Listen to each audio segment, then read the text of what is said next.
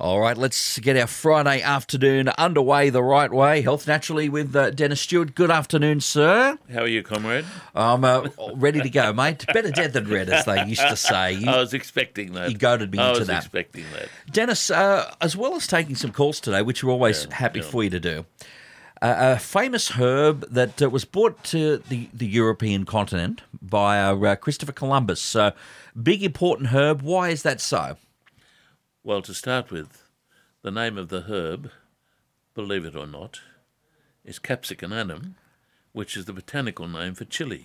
Lovely. Oh, this is going to be a And- nice episode. and that not only changed uh, European eating habits and got Christopher Columbus a, great reward from the European masters, but it actually uh, contributed subsequently to the health and well-being, particularly of Western people, where it was noticed that the use of this spice, as I call it, or food or herb, call it what you like, there are various definitions, had remarkable benefits in multiple areas.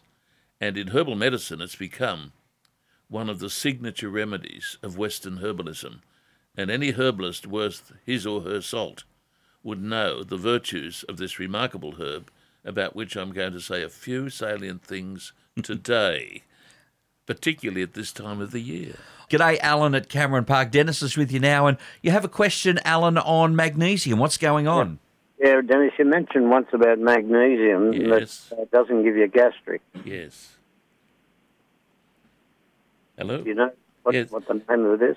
Uh, look, um, the magnesium that um, we use in in uh, medicine, rarely have I found that in the dose in which it's administered does it cause uh, a diarrheic condition. Um, there's always the possibility of what we call an idiopathic reaction, where someone uh, responds unusually uh, to the to the dosage of this supplement, which, by the way, is one of the most popularly used supplements in our society today. It, it's just incredible how many people are using magnesium, uh, prescribed frequently by their medical practitioners, recommended by their pharmacists, and of course, uh, prescribed and recommended by natural therapists. Uh, Cameron uh, or Alan, I have not heard too many, um, how can I call it, problems associated with taking it as far as precipitating um, uh, diarrhea. All right. Okay, Dennis, thanks for that. Have you had an experience along those lines? Have you? Yeah, yeah. Okay. Well, first of all, if you're using it, take on board what I have said. Uh, make sure you're taking uh, the right dosage of it and discuss that with your pharmacist. Okay, best of luck with all of that, uh, Alan. Four nine two one six two one six. If you have a question for Dennis today, he'll uh, he'll uh, get through them one by one. Uh, right here at Health Naturally at two NURFM. But Dennis, in the meanwhile, Capsicum. Yeah, this is yeah. uh, so Christopher Columbus. He brought it back to Europe, and Yes. and then it went on became part of the folklore there. But how how what was his initial involvement with it? How did he discover, or wh- how was it brought to him? Well, it was part of his whole exploratory uh, program to find the way to the New World.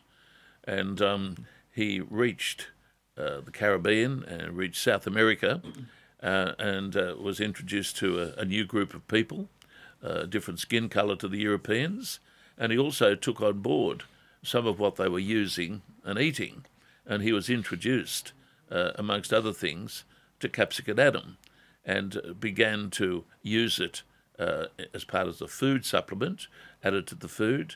And then it was found also that it had very useful medicinal properties, and it was in the West, when it was taken back to the West, over uh, quite a number of years, that the full possibilities of capsicum annuum, or what we loosely refer to as chili, became known.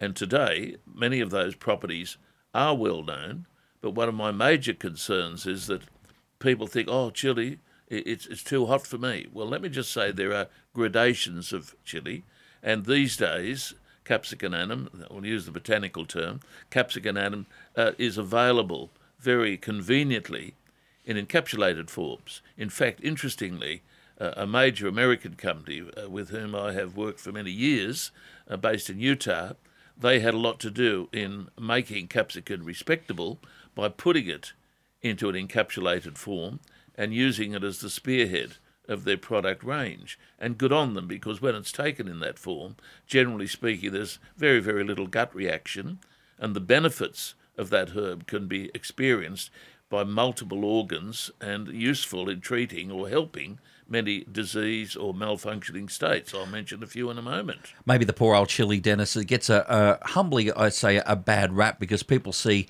uh, those eating challenges where, Yes, yeah. you know, I'll, I'll try and do a six chicken wings with the hottest chili I can find, and then find why is my stomach burning a hole through my, you well, know. it's interesting. I happen to be one of those people that would do pretty well in that competition. Oh, let's do that. And over over the years, listeners have actually presented uh, uh, radio stations that I've worked with with some of the hottest chilies in the world and said, "Here's a gift to Dennis," and they have been very, very hot. I welcome listeners out there that grow the chili. You can welcome. I welcome a bag of chilies. I'll not eat them in front of you, but by gee, I go through a lot of chilies. I'll tell you what, Dennis, uh, and we're just we're just booking on the fly here, so uh, you could sort of say no, but I reckon here's if you um if you're a restaurant or something that actually deals in really hot chilies, hot meals, hot challenges, uh, Dennis, would you take one one week? Oh, here? absolutely, absolutely, and I'd, right. I'd win hands down. Bring on your hottest. I'd win hands down because. But look, I know, I know some people are um, cautious, and that's why I said, as far as using chili, whether medicinally or as a food, there. Uh, the point to know is there are gradations of intensity. Put it that way. And um, you start off with the milder stuff and move upwards. Yeah. But I come back to the point that as a medicinal substance, it is now prescribed and supplied in very convenient ways. And, and I prescribe a lot of capsicum, uh, and I'll explain why in a moment, for various conditions, and in an encapsulated form of capsicum or a liquid extract or tincture form of capsicum or chili. Rarely, let me say, rarely do I have reactions because the, the preparations prescribed in the correct level and in the correct form can achieve their objective without upsetting the gut. All right, we'll come back and look at uh, a little bit more of the chili because I think this is a good one today. G'day, Mick at Toukley. Um, you have a hair loss question for Dennis today. What's happening, Mick? But, uh, yeah, it, uh, it's getting a bit of a sandy bottom, and I wonder if there's a, uh, Okay. one, yeah, I wonder if there's a, a, a secret uh, herb or or uh, remedy. Okay, look, if you can get uh, in contact with a, a food store Yeah, that stocks Indian herbs, yeah, and there are quite a few of them around now, uh, and, and I patronise them because I like Indian food and I like many of the herbs of uh, of India, and I've lectured on one of those herbs that is the backbone of Ayurvedic medicine, which is the traditional system of, of India for, for healing, and it has a herb that is pronounced, or in Sanskrit, is pronounced Bringaraj. And, and Bringaraj means, the Sanskrit means, word means ruler of the hair, and it is the most popularly used topical and oral treatment for hair loss or even the greying of hair. Now, botanically, it has a botanical name. The botanical name is Eclipta alba, E C L I P T A, Eclipta alba. If you go into an Indian food store, and I'm thinking of the one that I patronise on the central coast at, at Wyoming, you'll find on the shelves preparations for this under the name of Bringaraj, not necessarily using the botanical name Eclipta alba, but Right. I have prescribed, and I have many clients out there would vouch for what they claim is the benefit of it. I have prescribed Eclipta alba in a liquid extract form for many, many years with good results according to my clients or patients. Now, am I saying that this is uh, the, the cure for alopecia? I'm not saying that. Am I saying that it is the cure for hair loss in every case? No, I'm not saying that. I'm saying that here is a, a preparation, a herb, particularly used topically in various uh, uh, forms, um, and also orally prescribed in, in tableted, powdered, or liquid extract form that is claimed to have helped many of my clients who are battling with a similar problem to you. Mick, the good news is, though, it's an easy one to remember the name of. I mean, Dennis basically said bring garage. So you'll be able to. write it all down, and there's not too many bald Indian blokes that I know. That's a fair point. All right, bring garage. That's the name of it. Uh, Dennis, we'll continue with a little bit more of health naturally. Back into the uh, chilies. Well, we're going to stick up top because we had a hair loss question. Uh, we're going to stick up up onto the uh, Folliculitis. up onto the scalp. G'day, Sharon at Edgeworth. Uh, Dennis is with you now. There. Hi, thanks. Hi, Hello, Dennis. Sharon. How can we help you, Sharon? Yeah, I'm just wondering if you've got if the capsicum or if that hair bengala would help um, folliculitis in the scalp. Bling Garage? No, look, I think uh, with your folliculitis, um, have you been using anything so far on it? Uh, no, I could take um, just antibiotics, just keep it down. But, Okay. Yeah, just, Look, uh, let me just explain to listeners that folliculitis is an infection of the hair follicle occurring on the scalp, and it can um, need treatment with antibiotics when it's severe. Uh, it can be a chronic condition. It can be characterized by itch, uh, flakiness, scaliness. Um, antibiotic treatment is sometimes useful, but I have had, even on this program over the years, uh, people vouch for the simple recommendation of trying tea tree based topical applications. By that I mean uh, you can purchase uh, shampoos and, uh, and soaps of based on tea tree oil, and tea tree oil is well well known as a useful agent for addressing a number of things, uh, certain levels of infection, whether on the on the scalp, as in folliculitis, or also for addressing some of the itch or pruritic, uh, pruritic conditions associated with this condition, as well as the scaling. So I don't know if you have tried tea tree based products. It would not clash with what your doctor may have prescribed by way of an oral antibiotic, but uh, I can come back to saying that quite a few patients over the years, or I should say listeners as well as patients, have had some benefit by trying a topical appli- application, a shampoo to start with, or a lotion, which are readily available from our good pharmacists and our good health food stores. I'd give that a go. Give it a go, Okay. Sharon. Give it a go. okay, great. Thank you. Okay. Sharon, all the best with that as we uh, move on to Lynn at Fennell Bay. G'day, Lynn. You have a question for Dennis today? I do. Um, my daughter recently had some um, shoulder surgery, and they were concerned at the length of time between when she did her accident and had her surgery, and they were worried about her tendons. So she did some research and found that diatomaceous earth was really good for tendons. When she got the diatomaceous earth, it was also good for a lot of other things, and I was just wondering, is there any risks to taking diatomaceous earth? What's your thoughts on it? I don't know a lot about it. I'm not a bad herbalist, but I'm not an earth scientist. What I would uh, uh, say is that diatomaceous earth, uh, earth sounds a little bit like a clay substance, Yes. and and um, clay uh, has been used by some uh, natural therapists over the years, mainly to address uh, gut conditions, to uh, promote what's called uh, detoxification of the gut, because what it seems to do is embody into its own mass a lot of what are called gut toxins. That is the philosophy behind it, and that's how it's been used.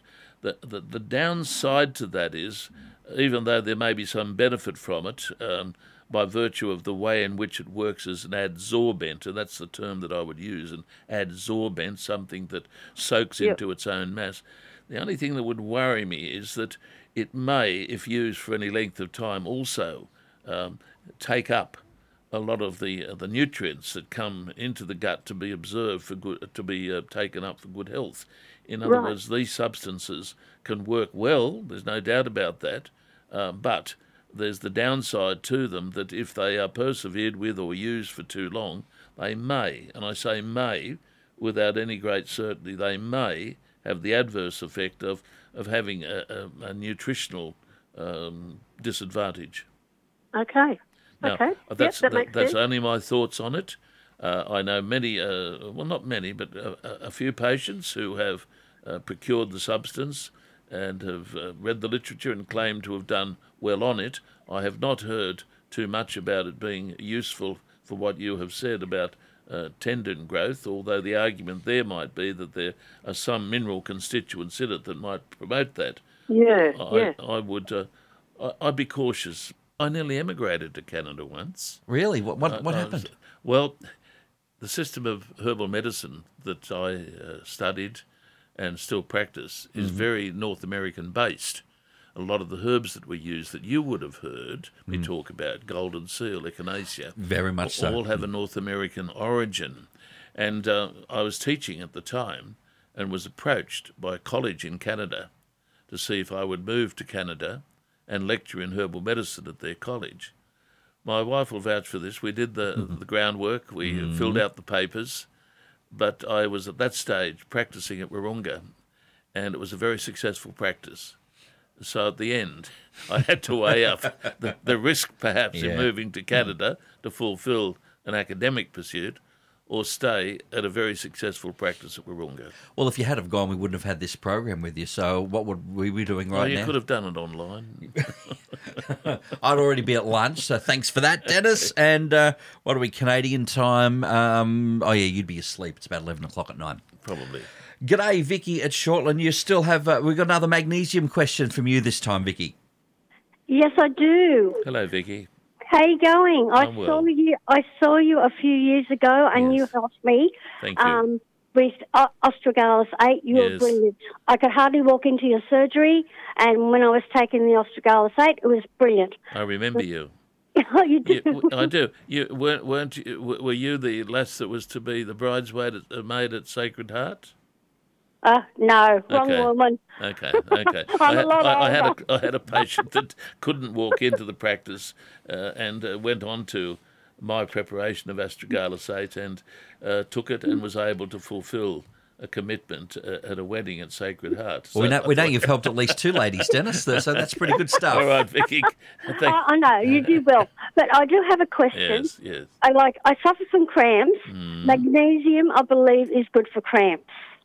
In the legs. Okay. It is one remedy that has helped a, a number of people. It's a very popular remedy uh, and very readily available and very economical. Again, I would say um, that you, we must be cautious that we don't ascribe to anyone pro- any single product, whether it be mineral or herbal or whatever, uh, a cure-all a potential. What works for some uh, may not work for others. But uh, with reference to magnesium, um, very, very many people that I see are already on magnesium when they come to see me for other problems, and they are on it because it certainly helps them. So if you are experiencing particularly nocturnal cramps, it's worthwhile using. But let me say, don't be disappointed if you don't get the result. Not everyone does get the result, and I'll give you two things to think about if you're nocturnal cramps, and they are occurring at night, are they? Yes, they are. Okay. I will mention two things that uh, might be useful if magnesium doesn't do the job. First of all, in Western herbal medicine, there is an American herb, and you heard me talk a moment ago about uh, the roots of my herbalism are very North American based. One of the herbs that uh, is uh, used in our in our trade, if you like, is a herb called cramp bark. Cramp Oh, bark. Now, yes. cramp bark uh, botanically is known as Viburnum opulus. Oh, I and, won't um, remember that name. I know, but uh, in, in in good herbal uh, products, even in this, in this country, you'll frequently find uh, the botanical name appended to the common name. But I come back to the point: cramp bark. Has a, Cramp bark. a cramp bark has a good reputation. I know there are products in our pharmacies and health food stores. Certainly, I stock them in, in my rooms at New Lambton. But favour your own people wherever you are. Um, I know they're available. If magnesium doesn't help, and I think it probably will, start with that. If that doesn't help, think of cramp bark. And thirdly, and I say this to listeners generally, if the cramping is associated uh, with cold weather or poor circulation, uh, evidenced by, say, cold feet or constantly having to have socks on. Um, you get people that experience what we call cold peripheral symptoms. The what we're talking about today, or we're going to talk about, the use of encapsulated capsicum the capsicum. is useful because it's referred to as a circulatory stimulant, and in our trade, herbs that promote uh, circulation are known as circulatory stimulants, and they promote improved blood flow through the musculature and are particularly useful in winter time for cold uh, feet, cold hands, and frequently what we refer to as a cramp uh, takes up as a result in the way in which a group of herbs spearheaded by capsicum or chili, including ma- uh, other herbs like ginger, by improving the peripheral circulation even minimally, can see some improvement also in uh, in cramping experience. Okay, oh, that's great. Um, listen, I I don't take zinc, Yes. but I but I do eat a lot of. This is for you, Mark. Here we Um, go. This is, this is oysters. I love him. No. I love him. No, look, keep he, 'em. he could never beat me on that. He could never beat me on that. No, Dennis, no, no competition. Dennis, oysters are horrible. No, thank you. Oh, really? Yep. I thought you were fair dinkum there. I thought you were right into them. No, no, hell no. Oysters. tell- Oh, I tell you what, Any Vicky- time, any Vicky- time, Vicky- any time. Vicky, you and Dennis go off and have some lunch Oh. somewhere. I can't do seafood. Uh, I don't do seafood. Really? Yeah, uh, seafood other than fish and chips is about it. Pacific oysters. Uh, uh, uh, uh, oh, Pacific oysters. My mouth waters now. I, I'll tell you something, Vicky. My eldest son um is uh, doing the dream of his life, going around Australia with his dear, life, dear wife after working hard in health food stores for too many years. And he's in Tasmania at present. Maybe had a tough boss, Dennis. he did. That's the And problem. he, he, he sent us a, a photograph of the oysters that he's uh, getting off the rocks, believe it or not. Yeah. And, and the size of them, you'd be battling to put one in a frying pan. They are so Oh, big, so luscious. huge. My, my mouth, mouth is watering here. No one could beat me in eating oysters. So you've got no worries. If you're eating oysters, you don't need to take a zinc supplement. Oh, excellent. Thank you. That's for you, Mark. Yeah, thanks, Vicky. Appreciate it. Best of luck. And Dennis, I'll le- on, on that, I'll leave you with this note. Yes. Uh, a great quote from a, a television, great TV series called Mad Men. And a couple of fellas were out having dinner, and they said, while they had the, the tray in, in front of them, they said, Brave was the first man who ever ate an oyster. That's, there's a few of us still on the planet. You imagine uh, oysters have never been eaten before. You open that up. I think I'll eat this You know, you know, it's uh, just. I'll be quick on this. Yeah, my, my my dear father, who was raised and um, uh, born and raised in, in Stockton, lived on the river, um, and, and knew the river back the front. Hmm. He would frequently, even with us as kids, go along the shores there on on the Hunter, and um, go to the go to the rocks, and he would just chuck them as they called it, Yeah. or as they call it. And eat them as he went. It was unbelievable to, to see it happen. You could do it in those days, but he was he introduced us to oysters, uh, living on the river. There's a whole history about living on the river, and he was great with oysters. and I It's the- followed on the tradition. It's the Food Hour with Dennis Stewart. Almost ready to wrap things up with Dennis Stewart with Health Naturally today. However, we have got time for a couple more. G'day, Kim, there at Cardiff. You want to continue the, the conversation that just happened on oysters. What's your thought on that, Kim? Um, I can't eat them El Natural, but I can eat them Kilpatrick. Ah, so do I still get the goodness out of them? you will indeed, but you'll graduate eventually. No, no, no, no. What goes down must come up. I don't blame you, Kim. Thank you so much for that. Good afternoon, Sue at Mayfield. Now, we're, we're still in, in things that are of a tasty nature. Yes. You, you have a peppermint question for Dennis today, Sue. Yes, I do. Um, some people have been talking about experiencing bloating, Yes. and I was wondering how effective peppermint was, and what is the best form in a tea, water, tablets? Okay. Look, um, first thing with bloating is you you need to make sure uh, what the cause of it is. If it's just a functional condition and not related to any medical condition, and only your GP would be able to determine that. By the way, bloating is one of the most common uh, things that uh, that we experience. It can be part of what's called an irritable bowel syndrome. Peppermint is always in our uh, trade thought of as a specific herb for most gut conditions, uh, including uh, functional bloating, uh, particularly associated with what we call irritable bowel. It's also useful, by the way, for addressing nausea, which sometimes can accompany uh, many, um, you know, digestive problems. I'm a great fan of peppermint. It was one of the three main herbs that the great German medical practitioner and herbalist Dr. Rudolf Weiss called up in his book, Herbal Medicine, one of the three gut remedies um, chamomile, uh, uh, lemon balm, and peppermint. And I'll talk about the others one day. But peppermint, yes, a useful starting point. And surprisingly, I believe, I believe that it is best used as a simple herbal tea, two to three cups a day, depending upon how much bloating you're experiencing. I'd be surprised if that didn't do you some good. And that's just from the supermarket, the Well, look, chamomile, the, uh, uh, uh, sorry, pe- peppermint tea. Peppermint tea is peppermint tea. Um, the the health food stores um, obviously uh, have good quality um, peppermint, but that's not to say that supermarkets have it also. Um, peppermint tea is peppermint tea. Where you buy it from probably is not that important. Um, it'll do the job so long as it is peppermint tea.